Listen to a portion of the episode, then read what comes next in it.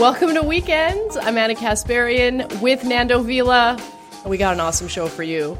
Uh, Nando, I always feel a little guilty that I don't have an intro as enthusiastic as Waz does for your podcast with him, Woke Bros. Nando Vila! You guys have different styles. You guys have different styles, you know? You, you, there's different strokes for different folks. I'm just happy to be back.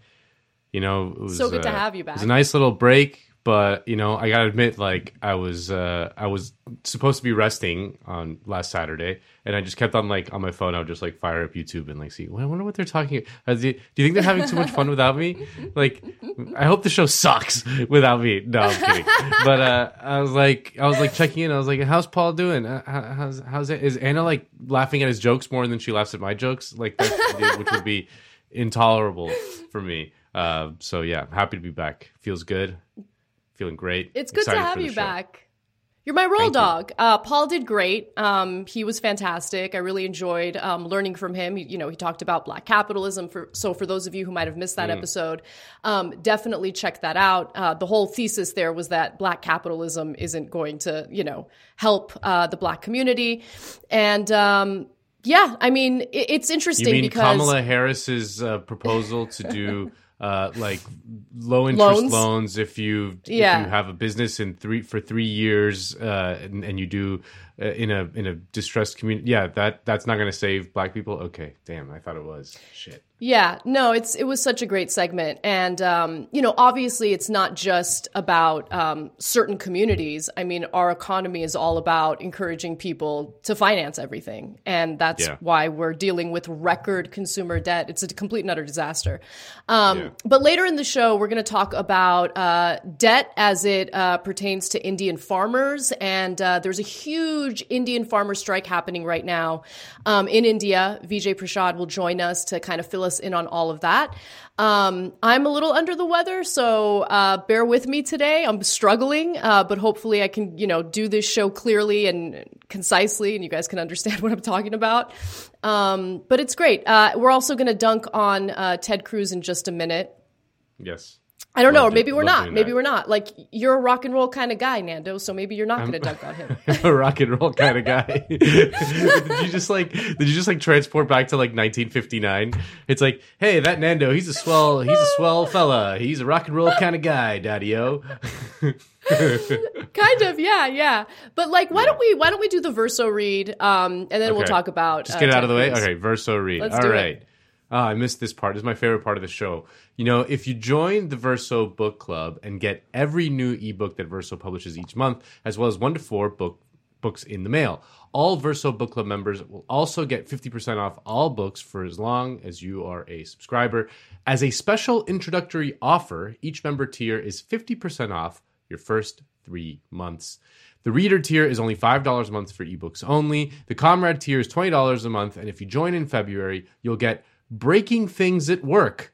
The Luddites Are Right About Why You Hate Your Job by Gavin Mueller. Yes. Tomorrow They Won't Dare to Murder Us, a novel by Joseph Andras and translated from French by Simon Leser. The Rise and Decline of Patriarchal Systems, an intersectional political economy by Nancy Folbre, and Inequality and the Labyrinths of Democracy by Goran Therborn. Man, tough names the new Verso read this month. Some tough ones. Verso is the real Mr. Worldwide. Okay. That's right. They're international. Yeah, that's right. That's right. You know, I'm still Mr. 305, but uh, um, yeah, maybe one You day know, I'll be can- the Mr. Worldwide. You can definitely uh, share some of that uh, uh, star power with uh, Verso. But anyway, let's uh, let's talk a little bit about um, Ted Cruz and what the hell is going on with his hair. Um, by the way, Kale, we're doing all right, right? Like my screen is kind of flipping out right now. Is it just me, or are you guys dealing with the same thing? We look, we look great. You look great. Okay, You guys are doing Yeah. great. Hi, audience. You're doing great. Let's talk about Ted Cruz. Yeah, let's do it. throw it up. All right. So um, the impeachment trial in the Senate is happening, and uh, it's been pretty chaotic today because of some recent reporting about CN- uh, about Donald Trump putting Kevin McCarthy's life in danger. Uh, we don't have to get into those details. I think the most important thing to take away from the Senate impeachment trial is that Ted Cruz somehow found a way to be even more questionable and repulsive. Um, and this is what we're talking about. Let's put it up. Yeah, you know, What I is did that? not think I did not think that the ugliest human being like in the history of mankind could get any uglier. I mean, like Ted Cruz is so offensive looking in on so many levels that I just did not think. I mean, he looks like he looks like he's going to occupy like a, a, a an empty Barcelona apartment in 2002. Uh, I mean, that was Oh like the God. look that was popular there with the with that whole movement. Um, yeah, I mean, maybe he's Antifa now, you know, or or Oh something God. like we know with the, sh- the shaved side head. Um, maybe he's going to uh, like a heavy metal concert in 1987, you know, with Megadeth. Uh, I don't know, something like that. It's what it sounds like to me. So, do we think that this was intentional or was it? Was it inten- I mean, he's a I senator. don't know what the so, go- yeah. I don't know. Maybe his wife tried to cut his hair because it's the pandemic or something, and she screwed it up. that's what I was Uh, thinking. intentionally. you know, intentionally. At that's that point, you just have maybe. Oh yeah, yeah. I mean, obviously, if you're married to Ted Cruz, you like secretly hate him, you know, and you hate your life. Yeah. Every How could you day. not? Yeah, and she's she's undermining him. So maybe maybe Ted Cruz's wife is the Antifa uh, in this whole scenario. Maybe she's yeah. Maybe it's a maybe it's a sort of underground operation. But yeah, that is just brutal. I'll never forget Gawker, the old now defunct Gawker, back in the day, did a a whole thing where they figured out a verbal like a mouth tick that Ted Cruz does when he gives a speech, and I can never unsee it. He he goes like he'll say like a line, like an applause line, and then when he when he when he finishes the emphasis point, he does this weird mouth uh-huh. thing. Like so he'll be like, and that's why we gotta defund Obamacare, and then he goes like that. He goes, Oh my gosh, you're right. and he You're does it right. like over and over and over again. He's like, and then we gotta put Hillary Clinton in jail for Benghazi. And it's like, and it's every Does he do that lean back I, too? He he always he like his head goes back like, and it's like, I mean, it's just like it was like one of those. You know, Gawker was amazing, and it was like one of those like classic Gawker things in which they they just figured this out. They did a they did a uh, um uh, like a super a mash cut of it, like just just taking one speech and just showing it over and over again. And it was like, yeah, I'll never be able to forget that um, for as long as I live. The thing about Ted Cruz that I unfortunately can't unsee is when he was, I think it was during a Republican primary debate, and he was uh, speaking, and then some weird white thing like came out of his mouth and Yeah. landed on his lip, his lower lip. Yes, Oh, I remember that. Ugh. Yeah, just it, that was like a little I just- creature. Yeah, yeah. what I, was like honestly, little- what I thought it was, and that's why I'm so grossed out by. Because if it was just like spit, yeah, it's gross, but it's not like so gross that I can't stop. Like I can't forget about it, right? I think it was like a tonsil stone. Like that's what I think it was. Ugh. That's why I know. I'm sorry. I'm sorry. We should probably move off this. But no, uh, Kale uh, had a pretty interesting comparison um, between uh, Ted Cruz's new look and who's the person? Di- Die Diane- Antwoord. They're like this. There's like That's this right. South African like rap duo uh, type of thing, like experimental uh, type of thing. And uh, yeah, uh, they were in they were in that movie Chappie. Seen that movie? Um, it wasn't very good, but they're they're in it. Uh, yeah. No, that is. I mean, that's what I'm saying. Like he looks like a he looks like he runs a radical feminist bookstore. You know, the other theory, real quick, is he's maybe preparing himself for another presidential run. And he's like, all right, I just need to find a way to, you know, be the next version of Trump. He had a ridiculous hairstyle. Maybe I need a ridiculous hairstyle. That could be another theory. I mean, who knows? I gotta say, like all these, all these like Harvard nerds, like Ted Cruz or Josh Hawley or whatever. Like Ted Cruz went to Harvard. He founded the Latino Law Review at Harvard. He argued like nine cases before the Supreme Court. Like this is like some. This is he's a, he's a freaking nerd. You know, like that's the thing about Trump is like you know love him or hate him. He's no one can say he's a nerd. it's the opposite. Yeah. And no one wants to vote for a, a, a nerd, especially not in the Republican Party. Like that's that's why someone like Ted Cruz has no political future beyond uh, what he's where he is right now. Like there's just no way he's going to run become president. Like that's what that's like my whole theory when people are talking about oh Josh Hawley or Tom Cotton or these are nerds. They're not going to vote. The Republicans are not going to vote for them. You know, it's going to be like Candace Yeah. Owens or uh, uh, you know uh, the my pillow guy. Like that's more that's much more likely uh, than Ted Cruz uh, becoming the next Republican presidential nominee. So yeah, there's Yeah. just no charisma and there's nothing really interesting about him. Um, there's no, you know, character flaw that's kind of fascinating to watch. Whereas like Trump was full of character flaws. It was like a constant train wreck that was entertaining. And I think that's what, um, you know, captured so many um, people's attention. Uh, you know, even during the 2016 Republican primary, I'm not going to lie, the Democratic debates were pretty awful, like a pretty boring, unless finally we get to hear what you know Bernie has to say. I thought he had some pretty interesting policy proposals um, that really stood out, obviously. But with the uh, Republican side, I was far more fascinated and excited to cover them because they were entertaining, and I was under the impression that there's no way in hell someone like Donald Trump could ever, you know, win the Republican nomination. And of course, he won. And uh, proceeded to become the president for years presidency. yeah, yeah. insane. Yeah. Well, uh, okay. Now that we've given you guys a little bit of um, banter on nonsense, uh, let's get to our decode segments. Um, Yes. Because I really want to discuss uh, the notion of unity in the country, something that Biden claims that he cares quite a bit about. Uh, But in reality, there is unity in the country. He just, for some reason, is refusing to tap into that unity and do what the vast majority of Americans want. So let's discuss. The tea leaves aren't really that hard to read. If Biden looks closely and thinks critically, the real division in America isn't actually between American voters. The division is between American voters and the corporate executives who have fought pretty aggressively throughout the years to keep us divided. Now, Americans stand united on a number of different issues, especially on the issue of how they want President Biden to govern. So, for instance, Pew Research found that 80% of voters believe strengthening the economy should be the top priority for the Biden administration. So, uh, look at that 80%, uh, followed by dealing with the coronavirus outbreak and improving the job situation. Those are the top three priorities uh, that Americans have, according to this Pew Research poll. But we have more polls uh, indicating that Americans are united on several issues, including a CBS poll that found that about 83% of Americans favor passing a new economic relief package.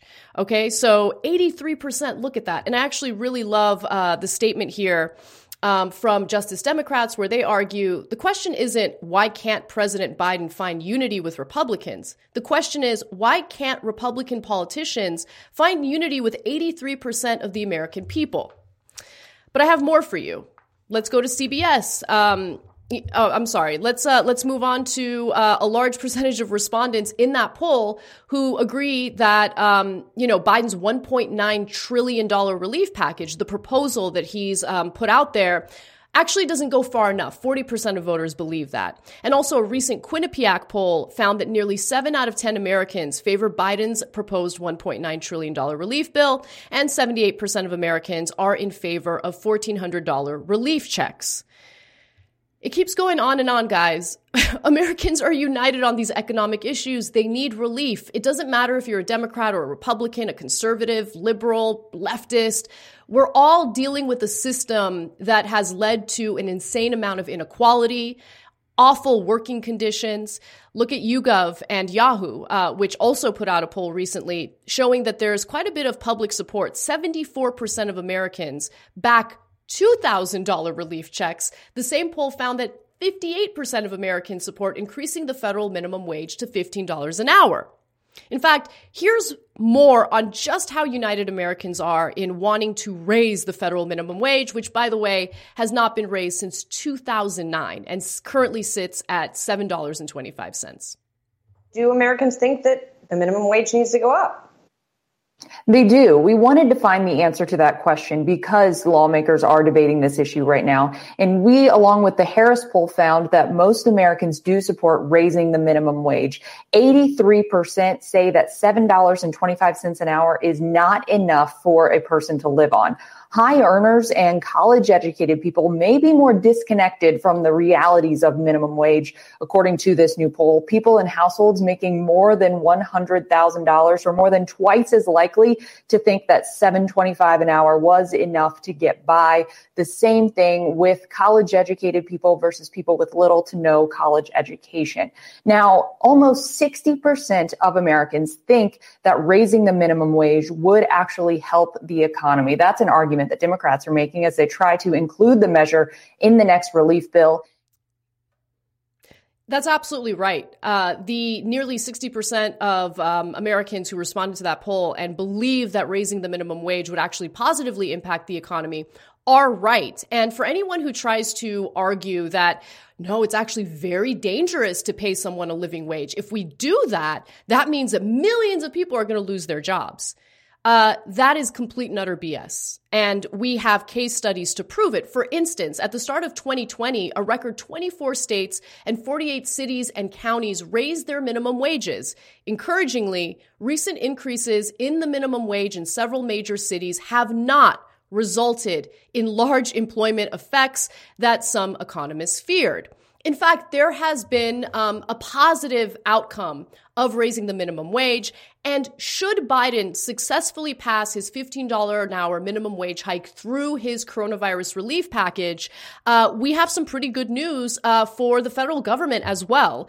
UC Berkeley economist Michael Reich, the author of a new research paper, said that his analysis shows boosting the federal minimum wage to $15 along the lines proposed by the newly introduced Raise the Wage Act of 2021 would have, quote, pretty substantial budgetary impacts. His paper the Raise the Wage Act of 2021 would have a positive effect on the federal budget of $65.4 billion per year through a combination of decreased spending on some social safety net programs, which many workers are forced to rely on due to low wages, and increased income tax. Guess what? When people earn more money, they're able to pay more in taxes and they're less likely to rely on the social safety net. Right now, the federal government is subsidizing massive corporations that refuse to pay their workers living wages. Um, and how is that positively impacting the economy? It's not. Even in Florida, by the way, where Trump won 51.2% of the vote in 2020, voters uh, overwhelmingly cast their ballots in favor of increasing the minimum wage to $15 an hour. The 2020 ballot uh, initiative garnered 60% support needed to pass, and that's according to the Associated Press. Florida becomes the eighth state to approve a $15 an hour minimum wage and the second most populous to do so. And even with all of this evidence showing how united Americans are in increasing the federal minimum wage, unfortunately, Biden seems to be wavering on that issue. In a recent interview with CBS, uh, Biden claimed that he doesn't believe that the wage hike will survive the negotiations in Congress. Take a look.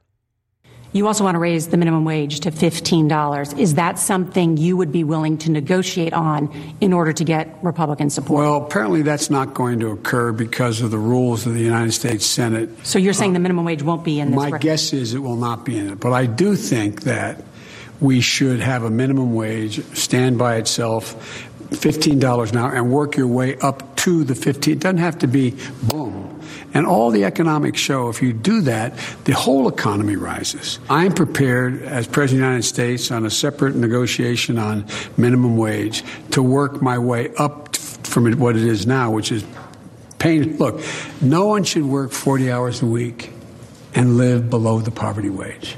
And if you're making less than $15 an hour, you're living below the poverty wage. Yeah, yeah, you're living below the poverty line. Absolutely. Uh, and that's why it's incredibly important for Biden and the uh, Democrats in Congress to fight aggressively to ensure that the $15 an hour minimum wage hike is included in the next relief package. To uh, take it out and have a vote as a standalone bill is ridiculous, unnecessary, especially since this can be included in the relief package and passed through the reconciliation process in the Senate, meaning that all you need is a simple majority in the Senate to pass it. Why are we playing games? There's no excuse to not pass it. There's no excuse to not include it in the relief package. We have evidence indicating that uh, hiking the minimum wage uh, would definitely pass any scrutiny regarding um, certain parliamentary rules, something known as the Byrd Rule, because it has a positive impact on the federal budget. So I don't know why Biden thinks it's okay to waver on this issue, but I do know that behind the scenes, there's something going on that Americans should know about because this isn't about, oh, it's too tough to pass it. This is about other people who are in Biden's ear discouraging him from doing the right thing. So here's a troubling sign. Just this week, as Congress and the media was focused on the Senate impeachment trial, the second Senate impeachment trial for Donald Trump, Biden hosted corporate executives at the White House to discuss the upcoming relief package. The gathering included the who's who of America's austerity fan club. Take a look. It includes representatives from some of the most powerful business lobbies, including the Business Roundtable and the Chamber of Commerce. To that end, you will see CEO Jamie Dimon from JP Morgan Chase at the meeting. You will also see Doug McMillon from Walmart at the meeting. And then Gap CEO Sonia Syngal is also on the list. She was present for the administration's very first conversation on the economy, a roundtable that was held back in December during the transition, and Lowe's CEO Marvin Ellison as well, in addition to the outgoing CEO of the Chamber of Commerce, uh, Tom Donohue. So it is definitely a more white collar attendee list than these conversations that we've seen in the past. What do you mean than those conversations we've seen in the past? Uh, Biden loves meeting with corporate executives who, by the way, are not in any way interested in serving the best interests of the American people, the majority of whom are united in passing a relief bill that's robust, that actually responds to the crisis that we're dealing with right now, and uh, does away with the inequality that Americans are experiencing as a result of these corporate executives uh, hoarding the wealth for themselves, paying essentially nothing in federal taxes in some cases. Amazon's a perfect example of that. And look, the alleged purpose of this meeting was to build support for Biden's proposal which is ridiculous. But even if you were to take that at face value, it's a fool's errand to think that corporate executives would ever be persuaded into offering robust economic relief to Americans. For example, one week before Biden met with Ellison, that's the uh, head of the U.S. Chamber of Commerce, uh, the U.S. Chamber of Commerce actually sent a letter to Congress and the White House urging them to be a little more measured when it comes to the relief package. In fact, one thing that they were hyper focused on was targeting it as a result of or in response to the direct checks that Americans could receive, which is, of course, $1,400 Biden promised $2,000, but I'll put that aside for now. They want to ensure that people who had qualified for the relief checks earlier wouldn't qualify under the Biden administration. So here's what their letter said Congress should consider targeting any additional stimulus checks based on income, loss of employment, or similar criteria. Taking this advice uh, would be a massive mistake. The targeting that they're talking about would rely on income data that was disclosed from 2019 tax filings, uh, which doesn't make sense because the coronavirus pandemic didn't destroy our lives until 2020. So they would rely on old, irrelevant data in order to uh, target these relief checks to people. And keep in mind that most Americans haven't filed their 2020 taxes.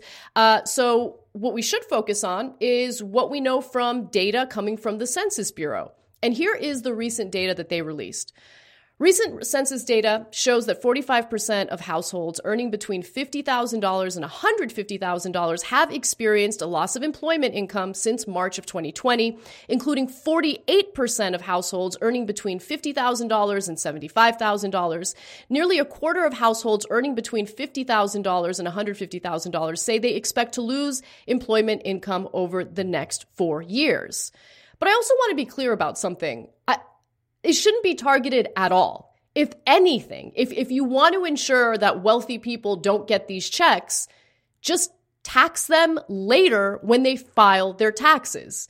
Doing it ahead of time needlessly delays economic relief that Americans need right now. And to be quite honest with you, Biden and uh, Congress has already delayed this process uh, too much for my my own taste. I, I, I, think that people really do need this help right now, and the uh, measly 900 billion dollar package that was passed before Biden came into office uh, just was not enough. It was inadequate to help people pay their bills um, and deal with the loss of income.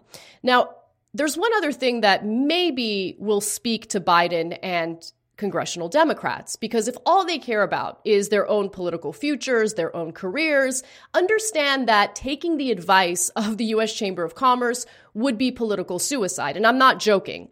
For instance, economist Claudia Sham Sahm uh, found that if Biden succumbs to the wishes of corporate elite and uh, Senate Republicans by applying stricter means testing to determine which Americans are eligible for this relief, 40 million Americans who receive the $600 relief checks under Trump could be denied checks or only see partial payments.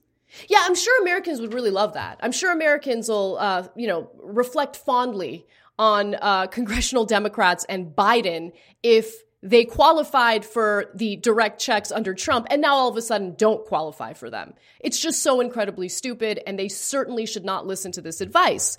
Um, the Chamber's letter, by the way, also expressed displeasure about Biden's proposal to extend $400 per week unemployment benefits through the month of September.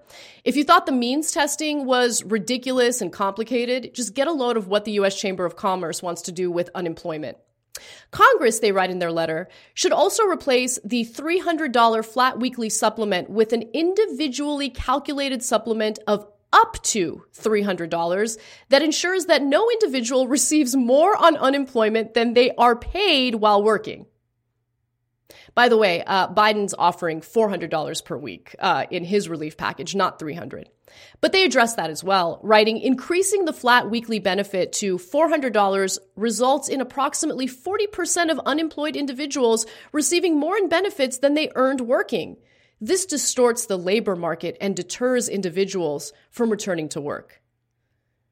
Okay, so just stop and think about that for a second. Okay, let that sink in and think about how unbelievably shameless and transparent they are in how they're unwilling to pay their workers a living wage. They're not even willing to compete with the scraps that the federal government throws at us during this crisis. They're worried that $400 a week is so much money that they that they would have to raise their wages that they would actually have to pay people more in order to do the jobs that bring in a tremendous amount of profit for them. So they refuse to increase uh, starvation wages. Biden claims that he wants to unite and heal the country but the real question here is is he willing to do what it takes to actually focus on what Americans want to do, what Americans are united on? And Americans want economic relief. There's there's no question about it. Doesn't matter if you're a Democrat or a Republican, this crisis and the economic system that we're living under even before the crisis hit has led to a lot of instability, economic anxiety, Americans are dealing with record consumer debt because they're forced to take out loans in order to pay for the bare necessities. Biden needs to reject the wishes of corporate executives because again, the the fight in this country, while yes, on certain cultural issues, social issues might appear to be between Democrats and Republicans, but the real fight is between the American people and this economic system driven by these corporate executives that continues to exploit their hard work and pay them nearly nothing uh, in return for that. So it's hard to take Biden seriously unless he's willing to do what it takes to really focus on what unites Americans and create a better system where people can live decent lives uh, without dealing with all the suffering that we're seeing right now. Nando. Yeah. Wow. Yeah. I mean, I, you know, I get I get this question asked a lot, which is like, how do I talk to someone who's a, maybe a conservative in my life, like a family member or a friend or something, and and and sort of get them on our team, so to speak. And I'm I always say like, talk about things like this. You know, th- talk about the things that we can find a lot of common ground on. Do not, under any circumstances, weigh in on whether Gina Carano should have been fired from The Mandalorian or whatever. You know, like whether Mm-hmm. the third, you know, the third supporting actor in, in a Disney show eh, deserves to be fired for whatever she said on, on Twitter or whatever. Um, like that is a recipe for disaster. You should eh, avoid that at all costs. Um, you should talk about how your work life is shitty and how we have to change that. And that's that everyone can get behind that. Um, and in the Definitely. specifics of yeah, and in the specifics of this this current political moment, um, just the the means testing of the checks.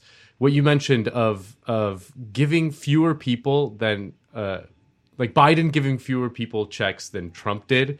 Like if that's if that's not such a 101 of like a recipe for a complete and utter right-wing backlash um like that would sink the democrats in 2022 like absolutely Totally. sink them like you can you can imagine tons of congressmen who have a lot of these people a lot of this trench of people who are you know who would be screwed essentially because they got the trump check and now they're not getting the biden check um those people, like, you think they're going to vote for Democrats? No, they're going to go vote for the guys who gave them the check. Um, and I'm sure there's a tons of Democratic congressmen in districts where there's a lot of those people. Um, so it's just politically, it's like it's absolute suicide. It's just it's it's hard to even wrap your mind around how unbelievably stupid it is. You cannot do less than the other guy. I'm sorry, you just can't. You have to do more than the other guy. You that, that's like that's the simplest thing in the world. And in, in terms of the, the the minimum wage, which, as you mentioned, Biden seemed very very quick to to kind of fold on very early. They have to hold the line. I mean, these conservative Democrats will end up coming around. They will. They're not going to tank the COVID relief bill over the fifteen dollar minimum wage. No one is. Kyrsten Sinema is not going to do it. Joe Manchin's not going to do it. They're not going to tank the COVID relief bill. They just not like you just have to hold the line. No, you know, they're you just not. have to. Yeah, you just have to stare at them in the face I and have be a like, point on that. Yeah, go ahead. No, you're you're absolutely you're absolutely right, and I think um, if you want some confidence on that point, right, all you need to do is take a look at how Joe Manchin reacted to Kamala Harris going to West Virginia to promote the COVID relief package. He was livid. And the reason why he was livid is because he was like, oh, you know, I'm, a, I'm you know, I'm the big guy now. And I, no, I, I think that we need, no, no, no, $11 an hour, not $15 an hour. And Kamala Harris, to her credit, right? We're fair. To her credit, she went to West Virginia, did what she did, and then all of a sudden he's changing his tone, right? So if Democrats are willing to play hardball, including playing hardball with Sinema and Manchin, if they try to, you know, speak up against this relief package, they'll get what they want. And you can Yeah. absolutely pass $15 an hour minimum wage through the reconciliation process. Make sure it's included in the relief package. Let's not play games. If the shoe were on the other foot, Republicans wouldn't even be having this discussion. The package Yeah. would have been passed by now if this is what Yeah. they had wanted, right? Yeah, I mean that's the thing is like you know the Rahm Emanuel quote um, that he that he had in 2008, like never let a good crisis go to waste, is absolutely true. Like you have to use the current crisis, which is severe and widespread and affects everyone. You know, affects everyone. You have to use that to shoe in other stuff that you want.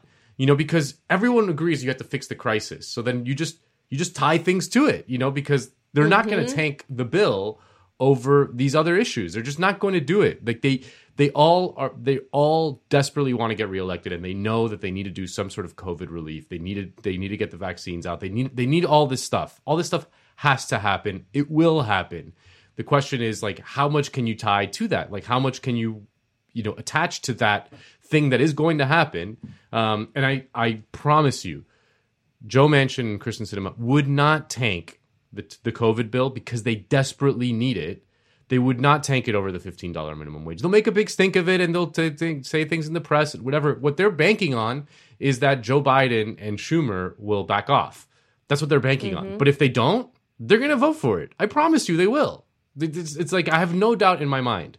So, And and in regard to Schumer, just one final point. Um, Schumer seemed to be very willing to, you know, switch his messaging um, and even his own proposals to more of what we want. Once he started feeling as though AOC might pose Oh, yeah. a threat, right? He so sees- AOC yeah. needs to get active. You know, she needs to get active specifically on I don't know what kind of hints she needs to drop, but Schumer needs to be afraid of getting primaried by someone to the left of him. And I guarantee you he'll be in favor of this legislation. He sees the political wins in New York, and he sees that you know a bunch of socialists are getting uh, elected into the state senate, and and AOC is you know very popular there, and and yeah, he sees he he fears now a primary from the left. I mean, that's what he fears more mm-hmm. than you know a, a, conservative primary i mean that's just that's just the reality it's like it's just like when the, the republicans started fearing tea party challenges from the right they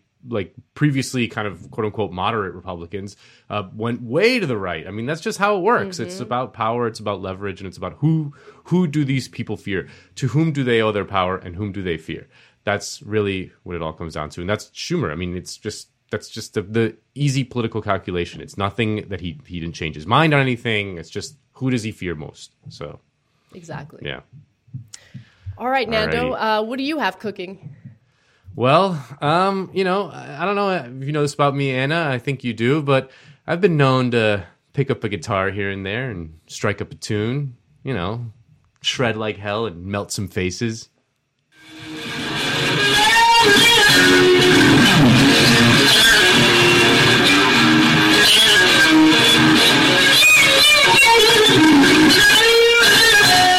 Yeah.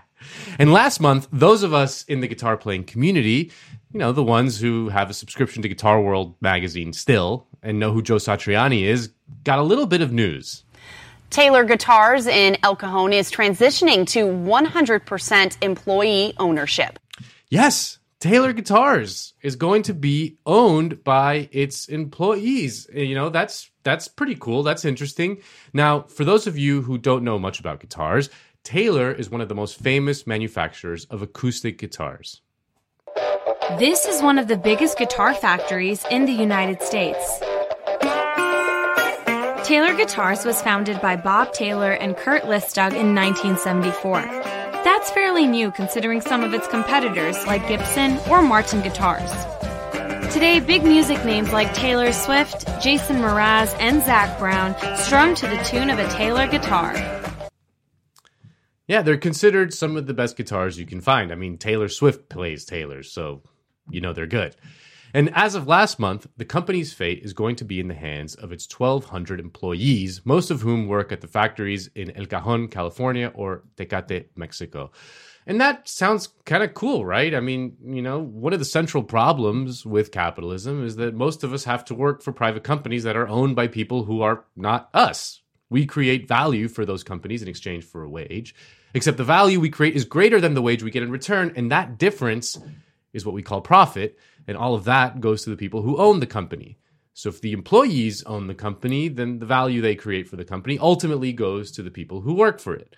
Now, it's worth clarifying a few things. Taylor did this through something called an ESOP or employee stock ownership plan. This is not, to be clear, a worker co op, at least not for now. But what it does ensure is that Taylor will not be sold to, say, someone like a private equity firm. Now, tell me about the transition to 100% employee ownership. Why did you guys decide to do this, Kurt? Well, we know that we won't live forever, and we would like the company to continue beyond us. So we have the responsibility to put the company in the right hands. And uh, our choices were kind of limited. It was keep it in the family. I don't have kids. Bob has a couple of adult daughters. They're not. They weren't interested in being in the guitar business. We could have sold to another guitar company or a financial firm, but those were both distasteful to us. We thought our guitars would suffer in quality. We thought the business would would kind of go downhill. So the the best choice for us was we looked at who helped us get to where we are and who most deserved it, and that was our employees. So we found a way to structure an employee stock ownership plan, and we sold the company to that, and the employees now are inheriting the company. So you've heard this story before, right? Company is healthy and successful and maybe even beloved. It then gets sold to a private equity firm who then squeeze out as much value in the short term as they can, ruining the company in the process and laying off all its workers. A recent example of this is Fairway Markets in New York.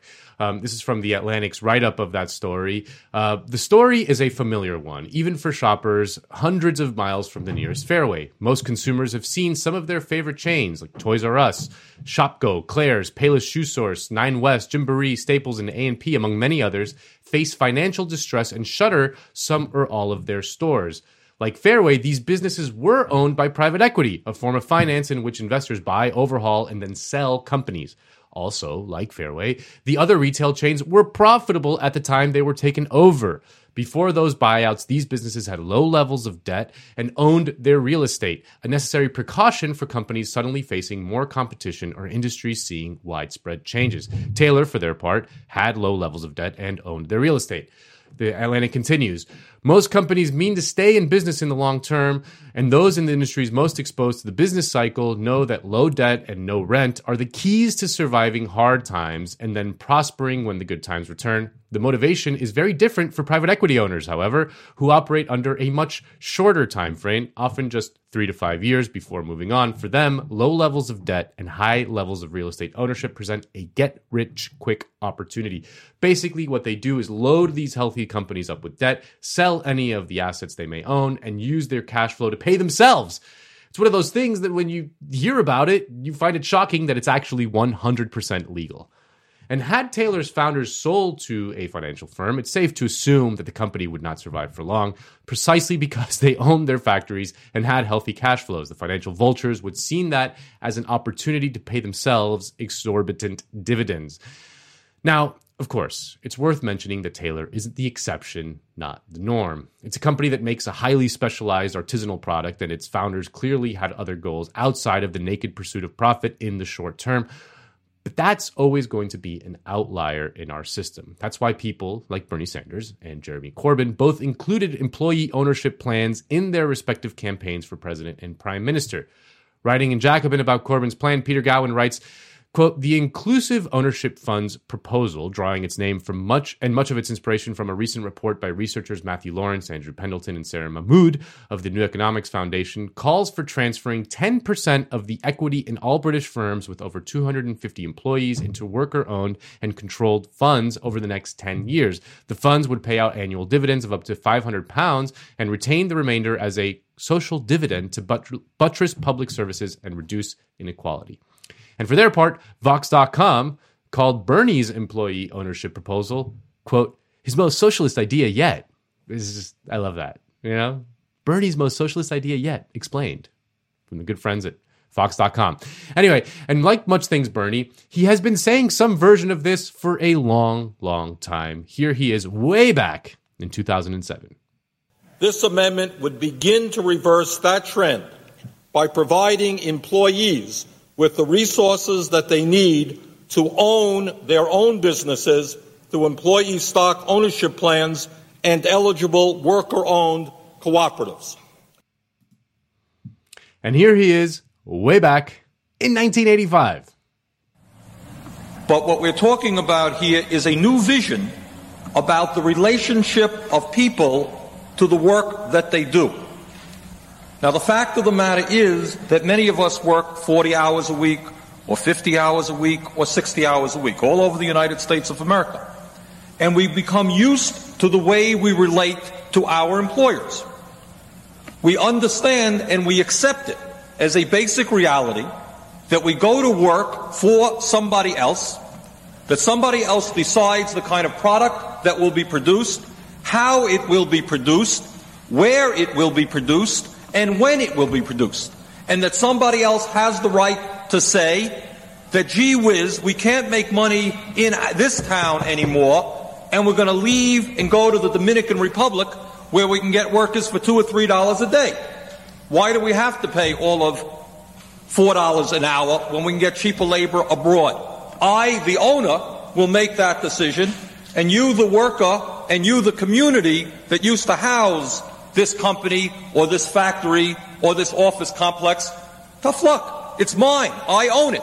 I will do as I please. You gotta love young Bernie. He still was already old at heart. Anyway, when we talk about politics, like we do on this show and like maybe you do in your life, what are we really talking about? I mean, if you really boil it down to its essence, politics is about who gets what in our society. As Marx said, it, it is a struggle between capital and labor. Capitalists, or the bourgeoisie, are those people who own things like companies or land. Labor, or the proletariat, are those people who do the work in exchange for a wage that the capitalist gives them. And a good way to look at that struggle in its most basic form is to see what percentage of the overall economic pie goes to capital and what percentage goes to labor. Economists have a, a, rule of thumb, I guess you might say, when it comes to economic growth, that the gains from that growth in terms of income tend to be split between labor and capital in a fairly standard way that doesn't change much over time. Uh, about two thirds of income gains go to labor, and the bulk of the rest goes to capital, owners of businesses, owners of shares and, and equipment and things like that. So the economist guy is right. The percentage of the income that goes to capital and the percentage that goes to labor had been relatively steady for a long time. Two thirds went to labor and one third went to capital. Now, for us on the left, that was already intolerable because that one third that went to capital was already way too much given that it's not like one third of the overall population were capitalists. It's in fact much, much smaller than that. But anyway, in recent decades, that intolerable situation has gotten worse. Men and jobs are the essential basis of our modern America. Interestingly, though, since about the 1980s, this sort of rule of thumb uh, has really only been true in economics textbooks. Uh, for the past generation or so, the share of income that's been going to workers has been declining steadily. It was around 66% across rich countries uh, in the in the 1980s. It's since fallen to about 62%. Uh, in Northern Europe, the declines have been especially large. So, what we on the left want to do is reverse that trend and increase labor's share of the pie at the expense of capital. Eventually, we would like it so that labor gets 100% of the pie. So, how do we do that? Well, there are essentially two types of reforms that can do it. The first, and I think the most crucial one, is reforms that increase workers' power. The main way to do this is through labor unions. There are other things like putting workers on corporate boards like they do in Germany, but the main thing is unions. And this is still the most important thing that we need to focus on. The second is ownership reforms. Basically, who owns the firms? Eventually, we want the works to, the workers to own all of the firms. Um, and there are several ways to do this. Matt Bruenig talks about social wealth funds a lot, such as the one in Norway, and that does seem like a great thing. And there are also schemes like worker co-ops or ESOPs like what Taylor just did. And there are other examples of this around the world. My hometown of Miami has a pretty famous one. The Publix supermarket chain is actually majority owned by its employees. And the most famous example of a worker controlled firm is Mondragon in the Basque country in Spain. Now, I have to admit that when I saw this Taylor news, it put a smile on my face because I've owned Taylor guitars in the past and they really are great. And one of the contradictions of capitalism is that it often destroys things that people genuinely love. But Bob Taylor, for all that we love him, is no revolutionary. But he wants to keep his company going, and he recognized that turning it over to Wall Street would mean the death of Taylor Guitars. But no, this bit of fun, quirky news will not usher in a socialist utopia. But thinking about who owns the companies we work at is an important piece of the puzzle. And in the meantime, we can at least rest easy that we'll still be able to see geniuses like Michael Lemmo from Norman's Rare Guitars in the Valley Incredible Store shred on this beautiful 12 string Taylor.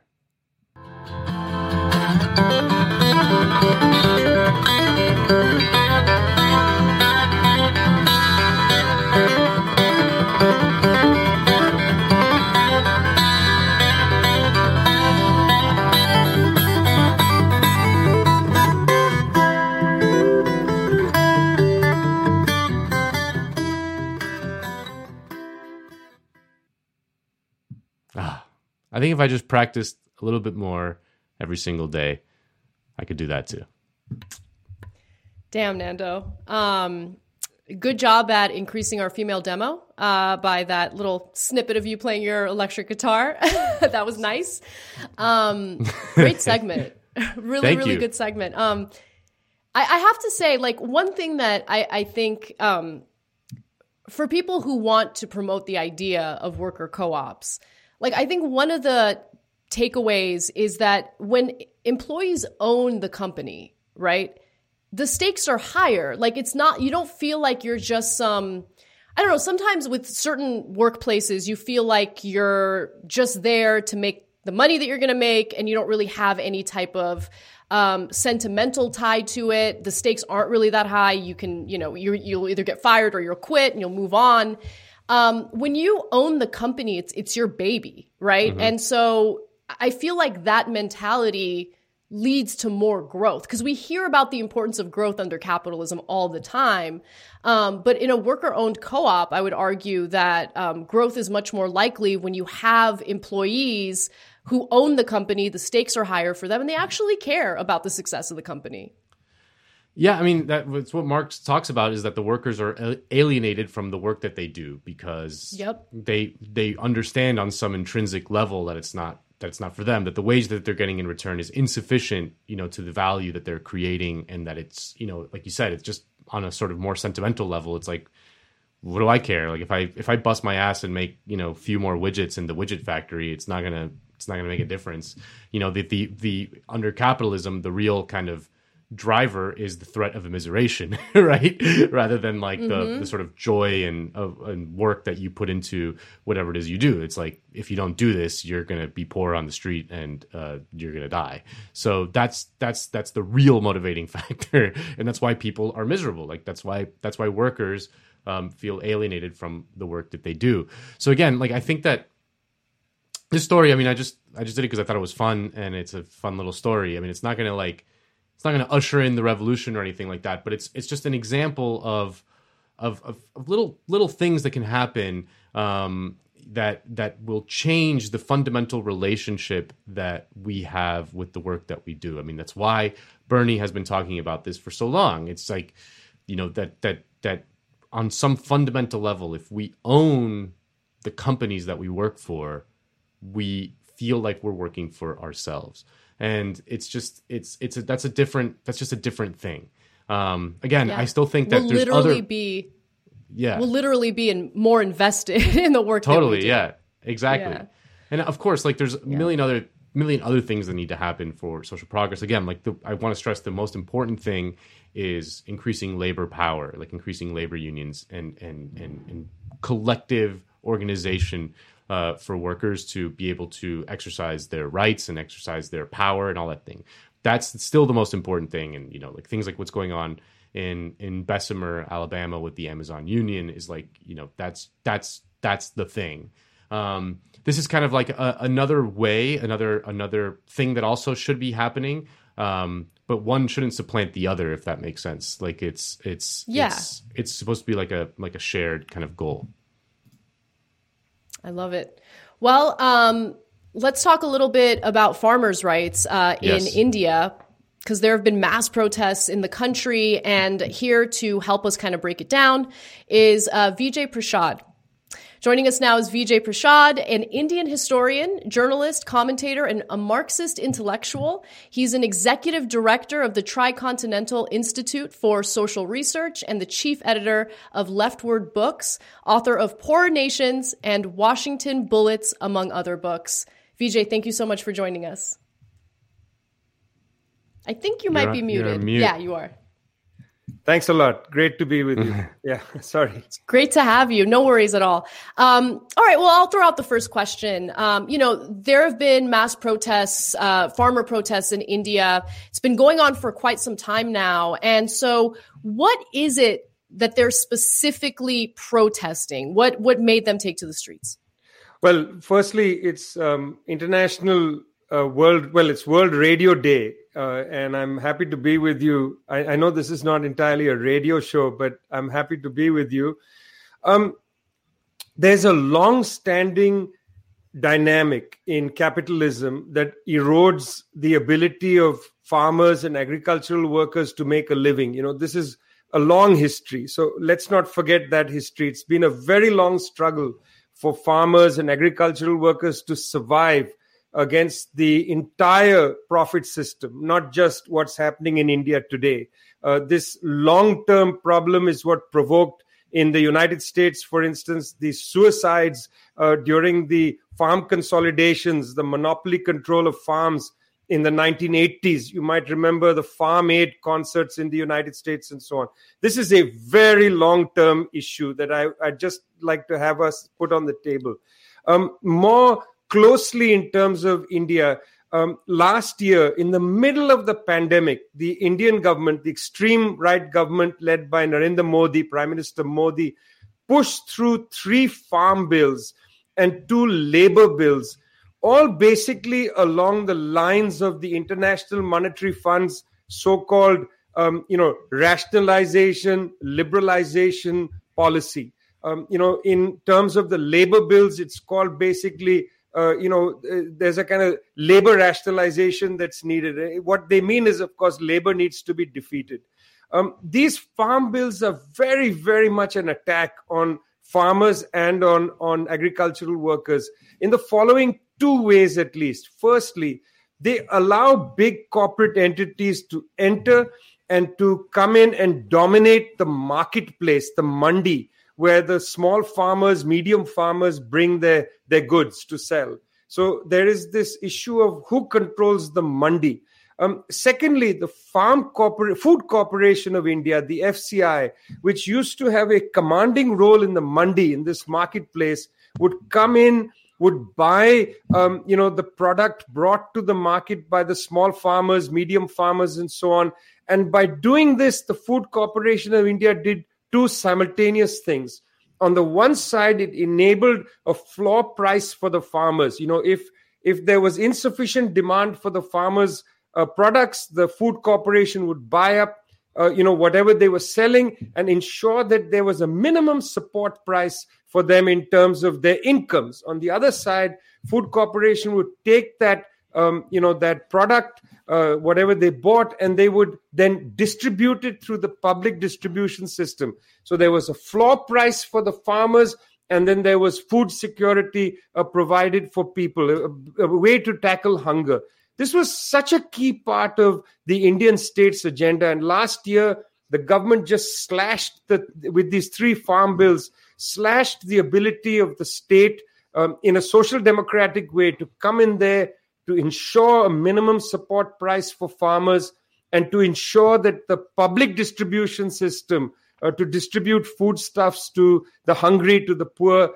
uh, all of that was under threat of being destroyed. And because of that, farmers who are both people who require the support price and because of the long term attack at agriculturalists they require as well public distribution support uh, to tackle hunger they basically joined with the workers in the largest strike that's taken place i think um, that we can see in, in record which is on 26 november in 2020 250 million people came out on strike and that was the day that the farmers' revolt began. And that farmers' revolt started on the 26th of November and continues to this day, including the encirclement of Delhi. And on the 26th of January, which is India's Republic Day, the farmers entered the city uh, with a, in a confrontation with the government saying, You've got to repeal uh, these bills. Right now, there's a debate in the parliament where the opposition is demanding the repeal of the bills.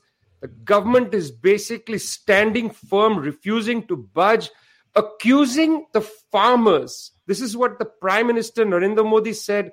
He said he accused the farmers in parliament of being parasites. I mean, it's extraordinary to have um, the Prime Minister of India use the word parjivi to talk about the farmers, parasites, andolan jivi, as if they give their lives only uh, to revolt, you know, trying to suggest that they're anti national terrorists and so on.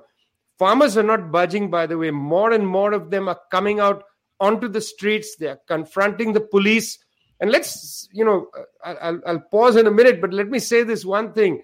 The police, the military, these are essentially peasants in a uniform. Their sensibility is with the farmers because these are their family members. And in many of the protest sites, police officers, soldiers have come out and they've said we stand with our with our brothers sisters parents and so on and this is actually really changed the political calculations in the country as, as you begin to see that there's mass support for the farmers. The government is doing all kinds of dirty tricks, including terrible repression against journalists, including our friends and colleagues at newsclick.in. Uh, they, they faced over 100 hours of detention uh, by the Enforcement Directorate. The government is trying to suppress the story.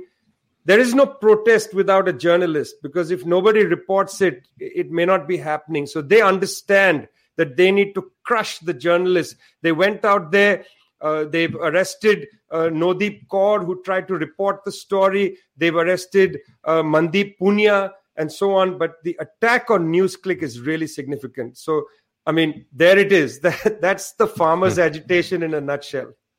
So yeah, I mean, we we covered this when it when it was kind of first breaking um, on our show, and I found it just so remarkable because India is such a huge country. I mean, it's a billion people. Uh, and it's just you know very diverse, uh, you know, huge populations around a huge territory. Um, it seems to me like that would be very, very difficult to organize something on this mass scale, especially with so many impoverished farmers. Like you know the sustainability of this, the, the sort of lasting power. Just how did they do it? Because I'm I'm looking at I'm looking around here in the United States, and I'm like we're comfortable compared to to to that, and we're what are we doing? You know, like so mm. how did how did they do it? no event like this takes place without a process. You know it, it, just doesn't appear. You know the very fact that there is a debate about spontaneity i think demonstrates that people just haven't had the experience of what it means to build strength. Working class and peasant organizing is about building power and also building confidence of people to come out and protest in public. You know what capitalism does is it erodes the confidence of people. This this confidence issue is fundamental. The idea that you matter that you as a person matter that you as a member of a class matter that your activity can make a difference to change the world. You know it's confidence that's the antidote to cynicism. It's extremely important. It takes a lot of hard work and boring organizing to build the political platforms, the economic platforms where people in their little struggles gain the confidence for something so big. So, in the middle of all this, this was not a spontaneous action. It's very wrong to see it like that. There were, of course, the communists. There was the All India Kisan Sabha, mass organization of the Communist Party of India, Marxists. There's the All India Agricultural Workers Union, another mass organization. Of course, the communists are in the thick of things, and you can see the red flags everywhere. But it's not just the communists, there are the farmerist organizations. You know, you'll see yellow flags. These are farmerist organizations. They're often um, organized around, say, region, they're organized around charismatic leadership and so on. You know, this plays a very important role in these protests. So, for instance, in a certain area, there may be a person who's a pretty charismatic speaker, galvanized people in their area, and then became a bigger leader, started an organization. So that played a role. Now, no protest movement can sustain itself without mass community support. So when the farmers' struggle began, and it's been going on for a decade, when the farmers' struggle began, community groups got involved. This includes religious groups. You know, in the Punjab, for instance, uh, the Sikh community plays a very important role here. The Gurdwara community and so on. Gurdwaras being the religious center of um, of the of, of Sikh culture. I mean, what you see is, you know, when the farmers came out, um, all these organizations, whether the left mass organizations, whether it's the you know these charismatic groups and so on whether it's the religious organizations social organizations community organizations women organizations everybody came out because it was very clear quickly that this is not just a fight about these farm bills. It's not just a fight about this farmer or that farmer. This is a fight between capitalism and survival. That's what this is. There's a very high consciousness about this as the police began to crack down on people, um, the resilience, the resistance to it was very strong. I just want to point out, you know, it takes a lot of work to get here. Um, things just don't happen. History just doesn't happen. You know, when Marx published um, the Capital Volume 1, nobody was reviewing that book. The Engels, you know, and this is the beauty of friendship. Engels wrote seven reviews of Marx's Capital. He loved his friend. He went and reviewed it seven times. In one of those reviews, he wrote that history moves in zigs and zags. History moves in zigs and zags. That's very important. You know, you have an advance, you have a defeat, you have another advance. I think the consciousness of that, the ability to break through cynicism and disappointment, plays a big role. Also, to build organizations with small struggles that escalate to bigger struggles. These are very important. You know, what one sees in the Bernie campaign and in the Corbyn movement and so on, those were all around electoral platforms. Uh, but they also have to build in communities. You have to build the confidence of people. I mean, that that's I just this word confidence is very important. What you see now in, at the protest sites, what you see now in the demonstrations, is immense confidence of the working class, of the peasantry, agricultural workers, farmers, and so on. Even the larger farmers have come out to join the demonstration because they see that this is also an existential threat to them because they are going to have to fight against big monopoly firms that dominate the commodity chain, you know, from the market onwards. Big commodity firms, not necessarily growing things, uh, they don't have their fingers in the soil. And so the farmers, even the relatively big farmers, understand that. And they are right there with this agitation. This is, as I said, an agitation which is about humanity against capitalism. It's nothing more um, more than that. I mean, nothing less than that. It's not a narrow fight. This is a fight that I think we should understand as a front line of a fight to save the planet. Man, Engels Yeah. was the ultimate wingman, best bro. Like, Yeah, just a, definitely. Just a bro to the bitter end. I love him. Yeah. Seven reviews. It is pretty incredible. How many Um, reviews have you written of your friends' books? No, I'm. I need. yeah, to- I've, I'm I- feeling very guilty now. So Yeah. thank you for that. because Yeah. you see, my opinion is you'll feel, oh my God, I'm too close to the person, or it's nepotism, or whatever. But there's a big No. difference between nepotism and love. If you love That's somebody, you should, and you agree with what they're saying, you should write about it. You know, nepotism means it's mediocre content and you're pushing it up. you know, don't be nepotistic. But if you love somebody and you believe what they say, go out there. And, how many reviews have you written of my books? Just, I've, well, Well, no, no, know, that's enough. No That's good. fine. I mean, That's I. That's okay. Yeah. That's okay. Thanks. I know. You can- you Damn, can on unfriend me. blast. I love it. Yeah, you I can love unfriend it. me now. Um, I actually I had a question about um, you know Modi's um, intentions here and his personal interests because you know an estimated 50% like around half of workers in India work in the agriculture industry um, and so these protests have been happening clearly uh, there's the um, best interests of the IMF involved as well what's really motivating Modi here like what's in it for him personally Right. So this is a good question. And I mean, I, I'm not prepared to say exactly what's motivating Mr. Modi because I don't know what's motivating Mr. Modi. This is a question best asked directly to Mr. Modi. But well, we can speculate. You know, uh, we can speculate about what's going on here. Um, Mr. Modi is the kind of extreme right leader who, on the one side, trucks in extraordinary use of toxic ideologies, anti Muslim ideologies, and so on. That's on the one side. On the other side, he promotes a kind of crony capitalism, um, which is very clear. You know, he has um, his own favored capitalists like the Ambanis, the Adanis, and so on. These are family firms.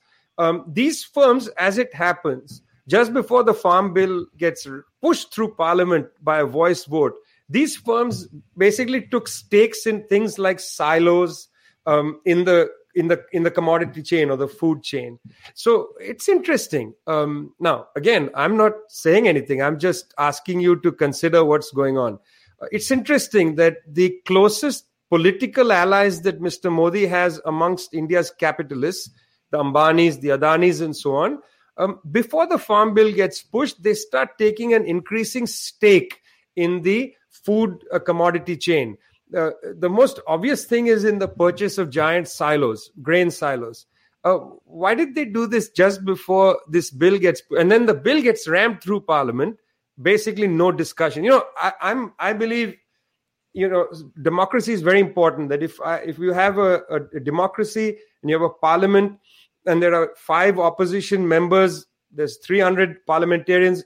Even though you have ni- 295 seats in parliament and you can push any bill through, you must allow those five opposition members to speak they must be allowed to articulate their point of view. That's the basis of democracy. And, you know, as somebody on the left, as a Marxist, I hold very strongly to the idea that you can learn something from your opponents. You must listen to people. Uh, you might be surprised by what they're saying. Um, you don't want to have the arrogance to believe that you have some God view because we don't the Modi government basically shunned all uh, you know the, of the opposition, pushed through this thing.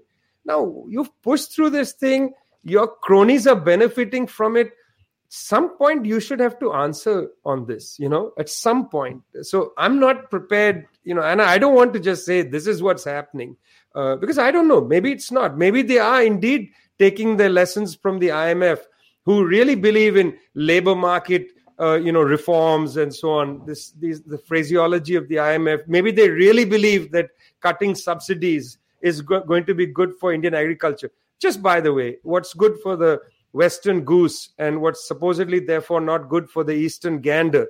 Um, the European Union spends about 65 million, a billion US dollars, 65 billion US dollars every year to subsidize its farmers. The United States has spent trillions of dollars subsidizing its hmm. farmers over the past decades.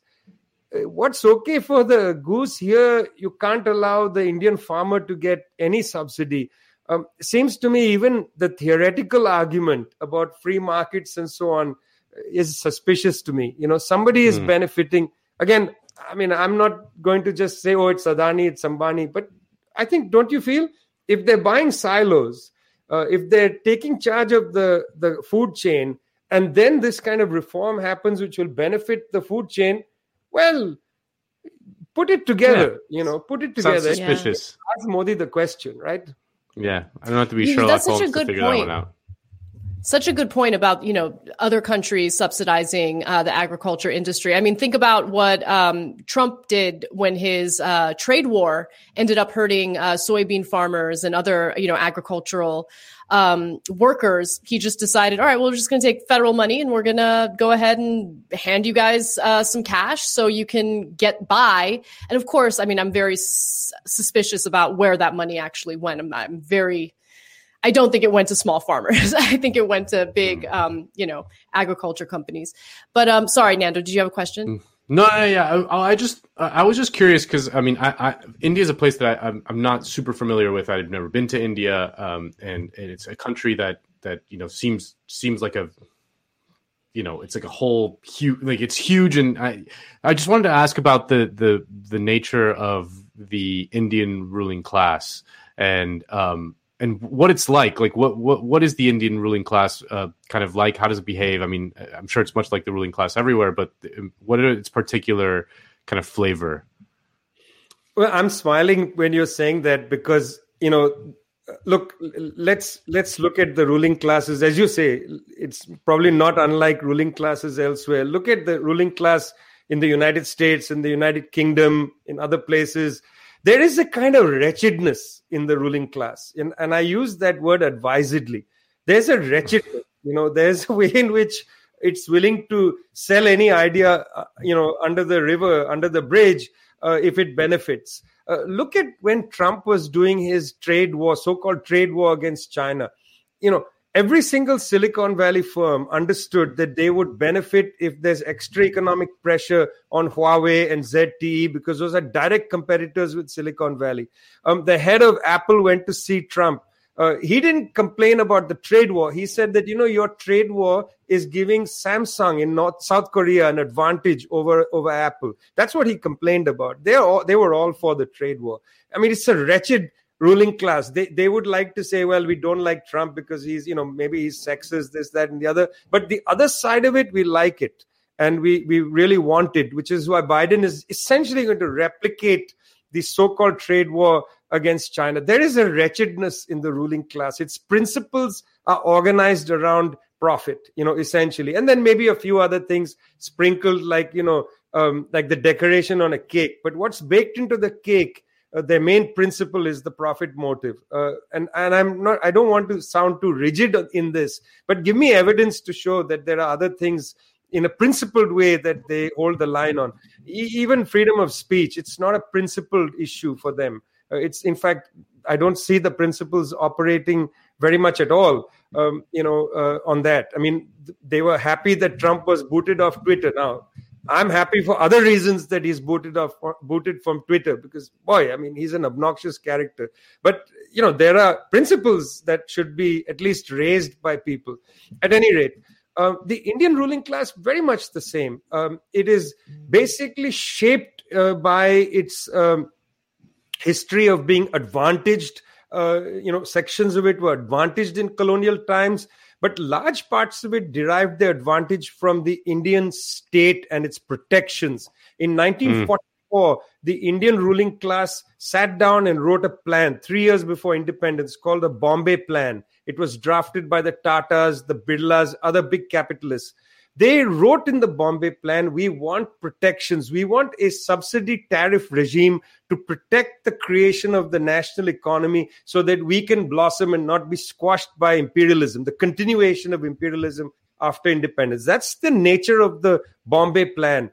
This Bombay plan continued in its essentials till the 1980s, uh, when in this period, the Indian state used the wealth of the Indian people to incubate the Indian ruling class. When the Indian ruling class felt, well, you know, we are strong enough now to start competing internationally, they collaborated with the IMF in 1991, opened the doors. Open the doors. Who's going to pay the price of this? The farmers.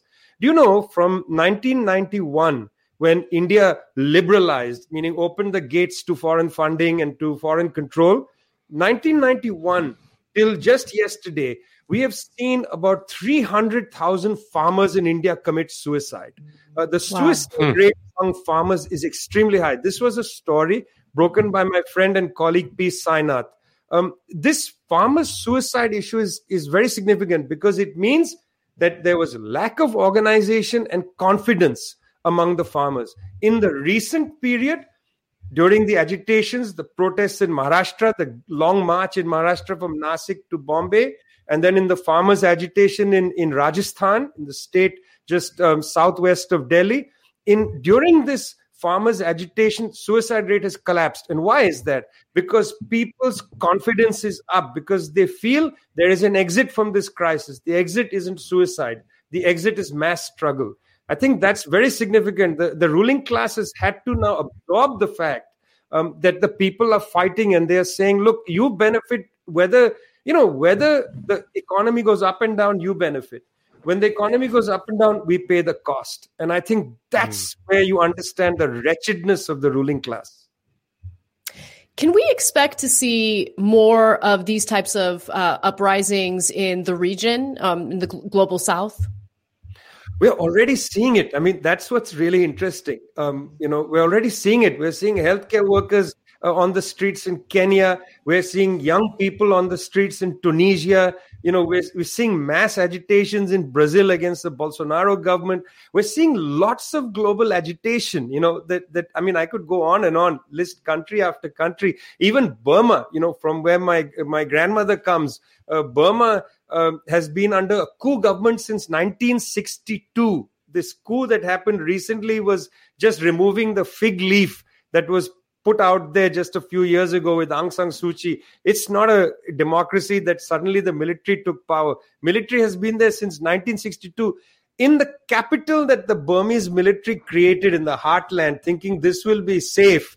In that capital city, there have been rolling protests administrators have been coming out on the street. They call it the drum revolution. Uh, in Thailand, which has had a mi- military government also effectively from the 1960s, hiding behind the monarchy, there have been rolling protests. We're going to see this, guys. We're going to see this deepen. Mm. And you know why we're going to see this? Because this pandemic has basically revealed how rotten this system is. It's not that the pandemic has made the system rotten the system was rotten. The bloody system has been rotten for hundreds of years. This pandemic has just shown its rottenness. Meanwhile, look at China. I mean, what are we talking about? This is a system that has been able to at least mostly break the chain of the infection. And during the pandemic, they've been able to declare an end to absolute poverty. 850 million people raised out of poverty. Do You know, if you are an agricultural worker in India, you would wish you were born in China. Mm.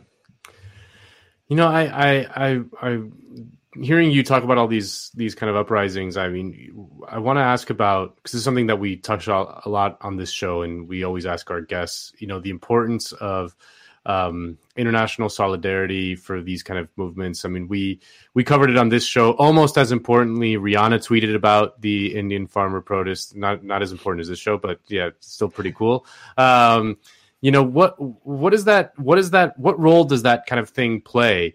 Um, you know does a does a, a protesting farmer that's occupying the outskirts of delhi um, how how does how does us kind of thinking about it caring about it expressing solidarity help that farmer? Look let me ask you a question Nando. I mean Ana either of you you know if you are feeling down okay or you're in the middle of something that's emotionally intense not just down. If you're happy or you're in the middle of something and you've done something you know you you did something you did a great thing and you, it's nice to be told by somebody listen i'm texting you. That was great what you did. You know i'm really impressed by that. Or you know i saw you today. You looked sad. I mean when somebody reaches out to you it always feels good. When you're in yeah. the middle of a collective struggle and an important person. You know, Rihanna is an important person. She has a big following. Greta Thunberg, yeah. important person. Uh, uh, Claudia Webbe, a member of the UK Parliament, important person. When they tweet and say we stand with the farmers, it means something to people. You know, especially when the right wing went nuts. And when these insane groups like the Hindu Sena went on the street and started burning pictures of Greta Thunberg and burning pictures of Rihanna. I mean, the moment they did that, these people become heroes for the farmers. Look, it's it's always important to offer your solidarity to people. There, there, are two forms of solidarity. There's material solidarity where you go and help people. You know, if there is people standing on on the line striking somewhere, it's a good idea to bring them a pot of soup and say, "I've come to be with you. Here's a pot of soup. Can I contribute to the strike fund? Can I come and spend a few hours? I have a guitar. I'm going to come and sing to you." That's a form of material solidarity. It's so important for you know movements to have that from people where the community comes and becomes part of you standing up straight. That's really important. That's what i meant about the gurdwaras coming in the sikh religious institution. You come in and you provide a kind of material support. And then there is the emotional support. It's no less important when somebody makes a phone call and says you know i'm with you. It, it means a great deal to people. And so i mean i'm going to encourage people Take to Twitter, tag at Narendra Modi, tell the Prime Minister of India that you stand with the farmers of India. Tag at Narendra Modi, tag Kisan Sabha, you know, the Farmers Association at Kisan Sabha. Uh, tell the agricultural workers you stand with them. Uh, it's a great feeling for people to feel that there is the world behind them. It's a terrific yeah. feeling. You know, is there something? You, Go ahead. Just really quickly, hearing you describe the insane Indian right wing makes me realize that much like the ruling class is kind of similar everywhere, the insane right wing is similar everywhere. I mean, just read some of the comments. Sorry. Yeah. Read some of the comments to Rihanna's tweet. I mean, it's just the the pro Modi propaganda, especially on Twitter, is pretty intense. I mean, I've seen quite a bit of it after um, critiquing him in, in some of the videos that we've done at TYT. Um, but you know, to your point about offering, um, you know, validation through social media, and also there's material support. Are there any international institutions, international groups that maybe our viewers can look into to offer um, some material support to these farmers? I mean, not really. I mean, not immediately. The farmers are pretty doing pretty well. You know, they have massive community support. They they don't require that actually. Uh, that that's not essential. Um, I think what's really essential is for people who are in press councils around the world. Any journalist should take mm. to social media, write statements in support of newsclick.in NewsClick, the attack on NewsClick is really part of the attack on the farmers movement. So if you stand with the journalists at NewsClick, I think that's a very important stand. I would, I know that the National Union of Journalists in the UK and other places have put out statements of support. I really hope that journalists will come out and others and, and, and say we stand with NewsClick, follow NewsClick, um, really get, you know, that part of it is very important. But also, I think it would be very, very wonderful if farmers associations, you know, I, I don't know, I don't know this landscape, but I assume I'm just guessing now, you know, the Vermont Milk Farmers Association and so on. Um, I'm just guessing uh, if if they came out and they said we support the farmers, we stand with the farmers.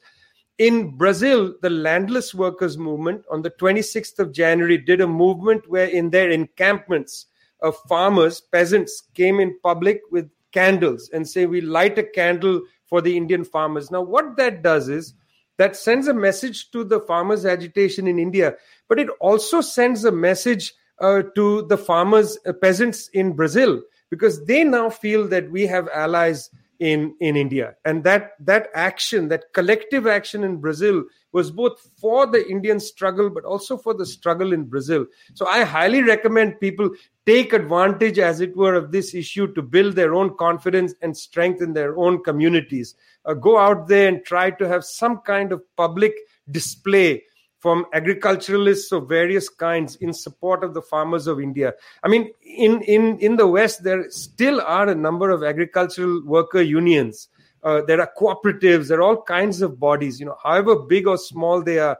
I think that activity itself shows that one has developed a global consciousness. So I, I highly recommend, you know, for journalists and others to support NewsClick and for uh, any agriculturalist organization to come out there and write statements of support to the farmers. I, I think this would be very helpful.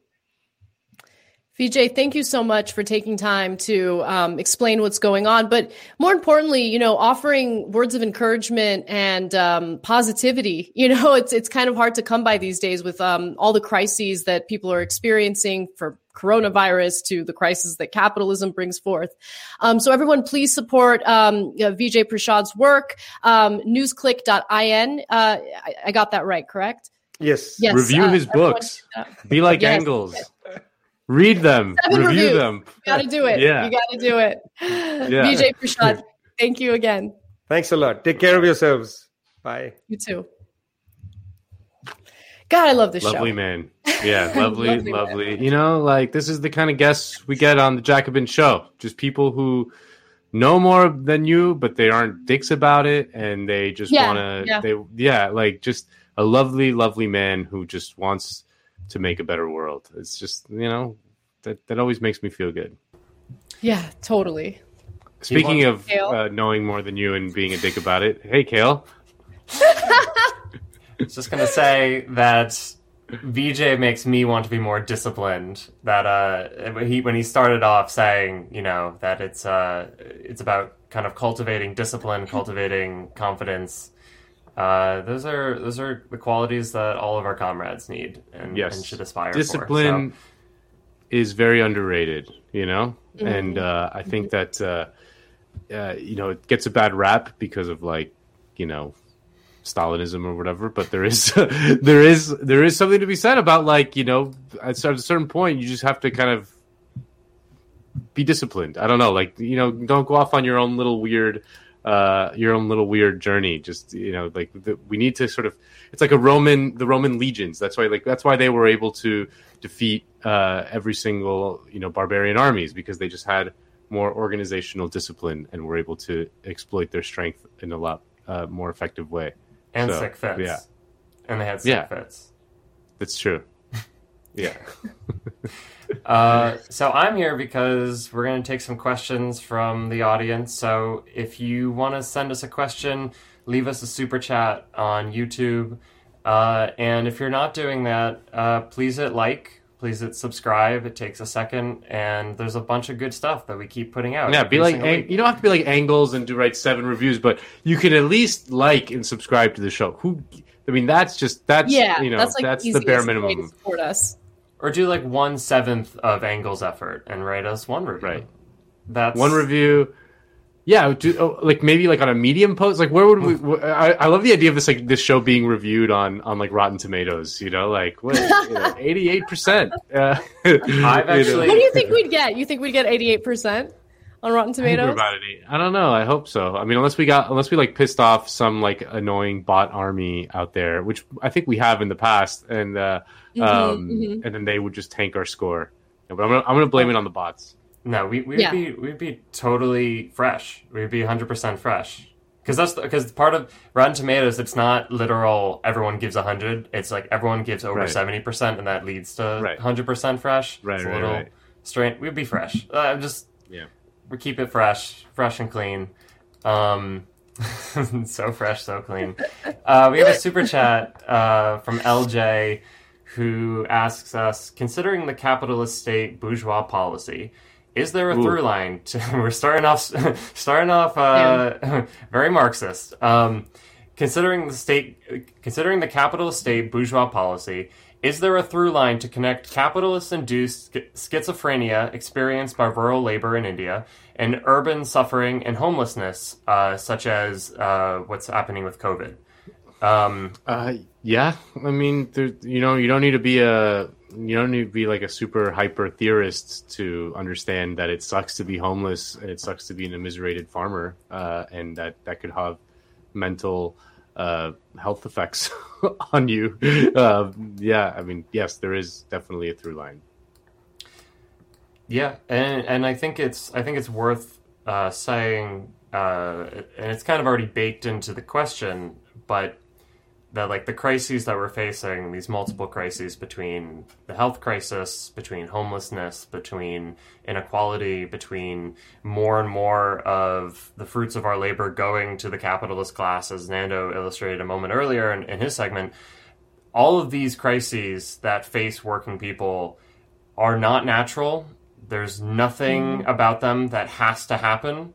Uh, Mhm. You know, even even coronavirus, like the fact that there is a disease does not mean that we have to experience it in such a horrible, terrible way.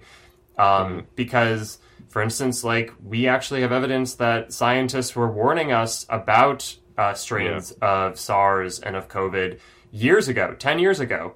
And they were saying, uh, we should probably develop vaccines for these just in case, because, you know, these SARS and COVID comes back. Uh, so we should have something ready for that. And uh, they did not produce vaccines because there was no profit in producing one. There was no point yeah. in doing it at that time in the minds of a capitalist because to them it's just a waste of money on research and development. And here we are now. For something that may not ever be used. Right. Mm-hmm. Right. So like that's a that's a political failure. Um, that is that is a failure of our economic system that produces outcomes uh, and produces only those commodities and those things in the world that are going to immediately produce a profit for capitalists in the short term. That there is almost no long term horizon. There is no consideration for the human costs. Especially again, espe- the longer you look into the future, the more they don't give a shit. Like the point is Mhm. as and I think Vijay's right, and like I'm I'm pretty vulgar, just like him. That it's like the vast majority of what the ruling class, what capitalists care about, is making a profit. That's the cake, and there's all the icing. There's all like the you know, there's all these different bells and whistles to try to you know, there's all the stuff that happens in the media, and so much of it, you know, a lot of it is just kind of show. There's not much there there the bulk of what corporations, businesses, capitalists are interested in is maximizing profit and minimizing costs. And as Nando said earlier, labor is a cost. So Yeah, and and like it's devoid of morality. You know what I mean? Like y- you'll see marketing campaigns to try to you know clean things up and make it appear as though decisions are being made with like a moral um, objective, but it, morality doesn't play a role at all. At the end of the day, it's just about making decisions based on future profits. Well, they will actively change their morality based on the fact that they have to make profits. Like that's That's right. That's right. I mean, we see that with Black Lives Matter. Um, we see that with like the Mhm. the super hollow pandering that happens with these corporations and companies, right? Like when Nike chose to use Colin Kaepernick in one of their marketing campaigns, they didn't do it because they genuinely believe in what he was, Well- um, you know, trying to you know raise awareness about if it were profitable to be on the side of cops you know using ex- excessive force and brutality then they would use a cop in their marketing campaign. Like it's it, they didn't make that decision based on what's moral, you know.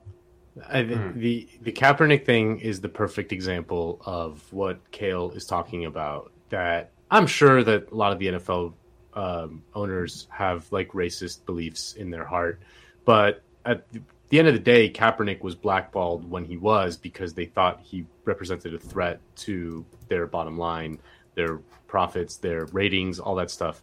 And then, um, because as as evidenced by the fact that in the Super Bowl that just happened, which I watched, they fucking got that uh, the Amanda Gorman to come and do the the Super Bowl show, and you know, and like so they don't they don't care about any of this stuff, you know, because they they see that the winds have changed or whatever, and um and sometimes they're sometimes they're they make incorrect decisions. Like I don't know that it's true that Kaepernick actually threatened um their their profits, but they did feel that way. That but that was their that was their biggest motivation for it. Like these people are like they they they would never foreground their whatever to the extent that they are racism beyond their in, in, before their ability to make profit. Like they, mm-hmm. they just would never do that. Like they'll yeah get the get the national youth poet laureate up there. Uh, i don't give a shit you know what i mean? Like it's it, really like they're, they're, they're gonna love this. The people are gonna they're gonna love this and, and they're gonna watch my show um, and they're gonna give us more money as a result. So yeah I, it's that's always very important to understand.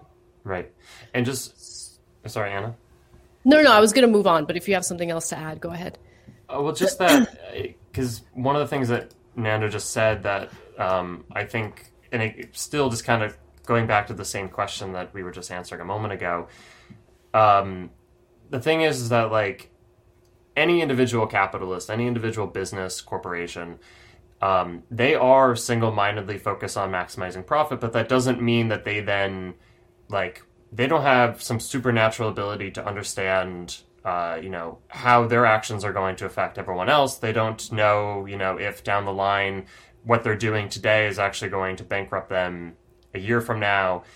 It, and so that's actually in large part where a lot of the actions of the state comes in and like government that that they end up becoming responsible for making sure that the sh- the immediate short-term interests and decision making of individual firms don't either destroy the entire system or mm-hmm. or those you know or sectors of the economy. I mean, this is um, it's interesting. Uh, you know, we didn't really get into this at all, but like there's uh, I'm, there's a really great book that people should check out if they're interested in 20th century Indian history um, by Vivek Chibber, who's, as I'm mm. sure many of you know, uh, he's my dude.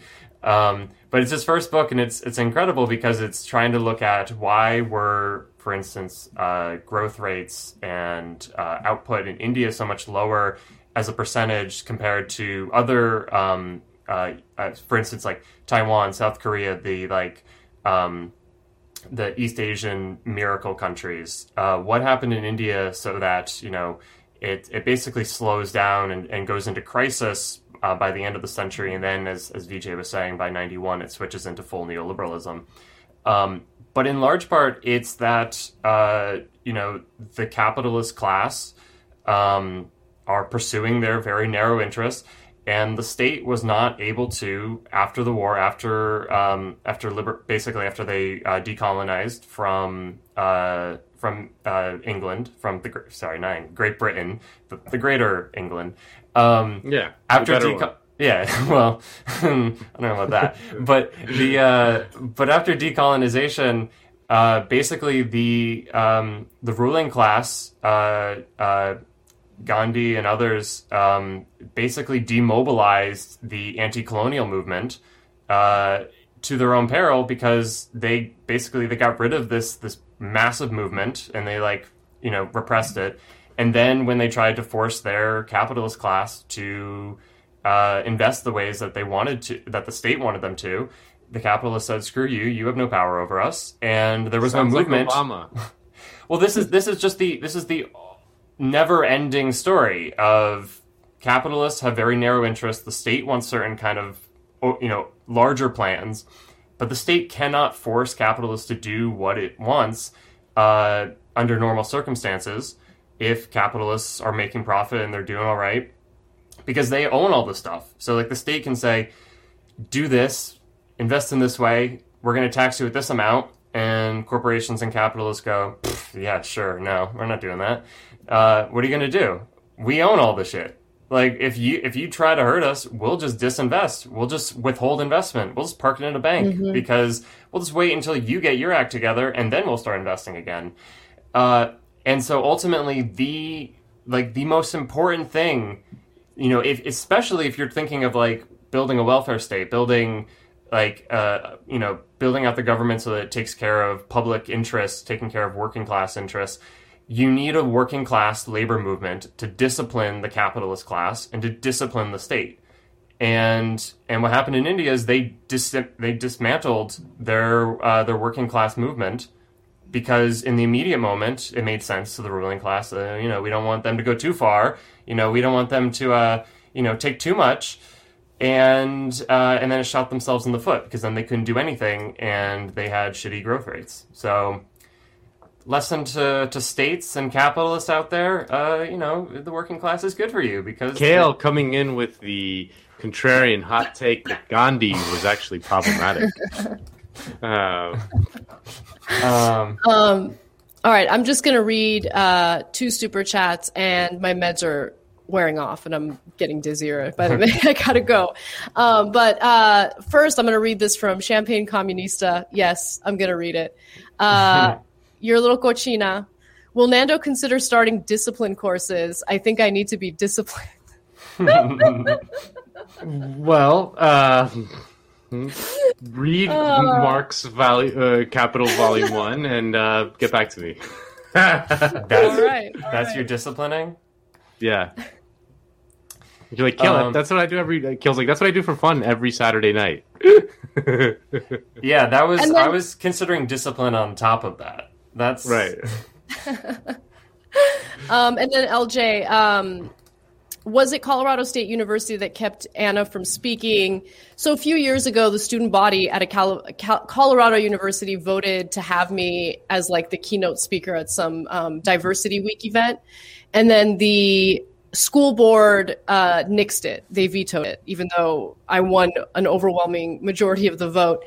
I'm not 100% sure which university it is um, because they had hired like a third party to reach out to me and like get everything scheduled. Um, and they, they weren't clear about the specific university. Um, so I don't want to, I don't want to speculate, but yeah, that happened. Um, for all the, you know. Free speech stuff we hear from like the Ben Shapiro's of the world and how they always make themselves out to be like the victims of like these left wing college campuses. I mean, school boards are pretty conservative, you know, and they didn't like what I had to say about Trump during the 2016 um, election. And that's what they cited for why they vetoed uh, me as a speaker. But I mean, it was years ago. I'm over it. It's not a big deal. Mm. Don't want to touch controversy because they gotta make the money. They gotta. Um, okay, so wait. So there's two more questions. I'm gonna lump them together and we'll do them quick because uh, we're all, I think, fading a little bit. Um, but uh, okay, so the last two questions. Um, Erica asks us, "What's the class consciousness like in India? Does it fall within the caste system?" Um, we'll try our best to answer that one. That might that might be more for Vijay, but um, Yeah. and then there's another question. This I think we'll have a better chance at. Um, is with disaster capitalism having a widespread impact in India and the U.S. now, instead of smaller countries or uh, communities not uh, that are not the U.S. Um, uh, or sorry, not not USU in the mainstream news, could it lead to more awareness and success in combating its worst effects? Um, I mean, so w- the first thing that comes to mind with that question, and I don't know how you guys feel about it. Like, I I love Bernie, but I felt that the disaster that we're experiencing right now was a perfect opportunity for him to make his case about why we need to really change the system. Um, and then he dropped out of the uh, Democratic primary because, yeah, I mean, and I also think that um, Vijay made a really great point about how this pandemic, like, lifted the veil of any positive argument in favor of capitalism because the system, like, people were already suffering significantly under the system, um, but coronavirus and other disasters just further compound it. And you see decisions being made in, like, the United States, for instance. Decisions are made um, based on money, right? Like, think about the vaccine development with Pfizer, Moderna, whatever. I mean, all, the whole point of that Operation Warp Speed uh, process was let's pump money into these private pharmaceutical companies to motivate them to, you know, develop these vaccines. That is not. It's, it's just not the right system. You know, it's mm-hmm. so yeah. Um, that's my take on it. I mean, uh, with regards to the well, with regards to the class consciousness and caste system in India, I, I don't feel qualified to to give same. yeah. the, the with the to the to the question about disaster capitalism and the mainstream media. I mean, my faith in the mainstream media is is, is close to zero. Uh, you know, especially on the whole. Like I, I read the New York Times and I read the, the I, I read these things because they, they they are kind of our way to get informed of the world. You just have to read them with the different, you know, critically with, with the understanding. Yeah, with the understanding of where it's all coming from, and then you can then you can like pick apart what it what really you need to use and, and ignore all the sort of bullshit that they that they spew. But uh, so yes, zero faith in the mainstream media, and again, it's not it's not out of a um, just because they're all idiots or something. It's more it's a it's a structural thing. I mean, it's it's this is what I always talk about because I I think about the media a lot. Um, we can complain about it a lot, but it's there is a structural issue with it, and there is a structural issue with for-profit news, um, and that that's just never going to change unless we figure out a different model for information and news gathering and journalism and things like that. Um, so yes, no faith in the mainstream media to, to do anything meaningful uh, to to you know raise important issues about disaster capitalism in countries that are on the periphery to American interests. It basically yeah. is the bottom line. Um, Sorry, I missed the the media angle to it, but just to buttress your point, um, Nando. I mean, in the question, I missed it, so I apologize. Um, but just to buttress your point, um, you know, when we talk about reading uh, the New York Times or the Washington Post critically, a good example is anytime they cite a think tank and refer to it as bipartisan, just, just understand it. that it's ignore it, ignore it. Literally in fact, ignore it. Um, yeah. yeah, the Washington Post, uh, just I think it was this week. I was looking for the article, that's why I was looking at my phone. They had cited analysis done by a think tank, which they referred to as a nonpartisan think tank. And I was like, I'm going to click on, um, I'm going to research this think tank just to find out like who's on the board. You got like Leon Panetta, you got a guy, oh, yeah. you know, I mean, just like some of the worst people who are, by the way, some of them like extreme right wingers. You're like, what? Nonpartisan. So yeah, I mean, I think you can get basic information about what's going on, but anytime they rely on a specific person or one person who's like, an unnamed source and they're saying that there's an imminent threat from this country and we need to like get ready for war. Be critical of that and be suspicious no, or any yeah. anytime they anytime they write about and someone on the left or anytime they write about a, a quote unquote official enemy of the united states. Just right. pretty much i mean you can't trust any of that. You just can't. I'm sorry. Yeah. you just can't. You know like um, it creates a big information vacuum to be honest. Um, but you just really can't like when it, when they're reporting on like there's a funny like uh, ongoing series that uh I think Adam Johnson does. He's a big like media watcher, but like he, he always report he always does like a series when they whenever like there's a mainstream news article about North Korea, like inevitably three or four weeks later it'll get walked back. Mm-hmm. You know, because like they'll just report like the they'll hear some insane thing about North Korea, report it as if it were fact, and then have to walk it back. Like it's like every single time. Like there is just so yeah. I just don't I don't know when it's a, when it's about an official enemy of the United States. Just I pretty much ignore it. Mm-hmm, mm-hmm. I mean, the so the thing with like uh, you know nonpartisan think tanks or uh, sources. I mean, there's no such sure. thing, by the way. hmm? There's no such Sorry. thing as a nonpartisan think tank. Think tanks are nothing more than um, vehicles in which uh, lobbying can be done uh, under the right. radar. That's what that's what they are. There, there's no such thing as a nonpartisan think tank. Right. Yeah. So uh, yeah, and basically what I was just going to say is that e- even if it's not like explicitly like we're the Democratic Party think tank or the Republican Party, whatever, like they still have class interests. Like there's still like that's the maybe the, even the more important characteristic. That's like regardless of its partisan affiliation. Like most of these, you know, and that's not to say that they all, you know, like it's not that like everything that comes out of Brookings is uh, is awful. In fact, there's plenty of good information that comes out of it. But of course, like the like the policy upshot is not typically ever like in the best interest of working class people. So um, the last thing I wanted to say, just on the point of disaster capitalism, and I guess also like Indian class interests. Um, where wait, where is she, Nando? Hold on, wait. Spotted We just my got mom in the comments. Um, we got we got Nando's mom in the comments today, folks. Man, Um, Nando's mom in Love the comments. Sorry. Um, on disaster capitalism and class interests, I mean, I think one of the things that we've seen is that the fact that there is a crisis, the fact that there are disasters that are destroying people's lives, it does not necessarily translate immediately into people taking action against these things. In fact, I think very often people's typical response in a moment of crisis is to just kind of hold their head down and uh, you know push through to you know take care of the, the ones that they have close to them, family, friends, uh, and in many ways it ends up becoming anti-solidaristic um, because you are it's it's a traumatic awful moment and that's why you need to have left institutions and left political pro- uh, projects. You need to have unions. You need to have things that actually are there no matter what that can take care of people uh, so Mm. that when shit hits the fan you you can lean back onto solidarity rather than uh, you know go it alone trying to you know take care of the immediate people or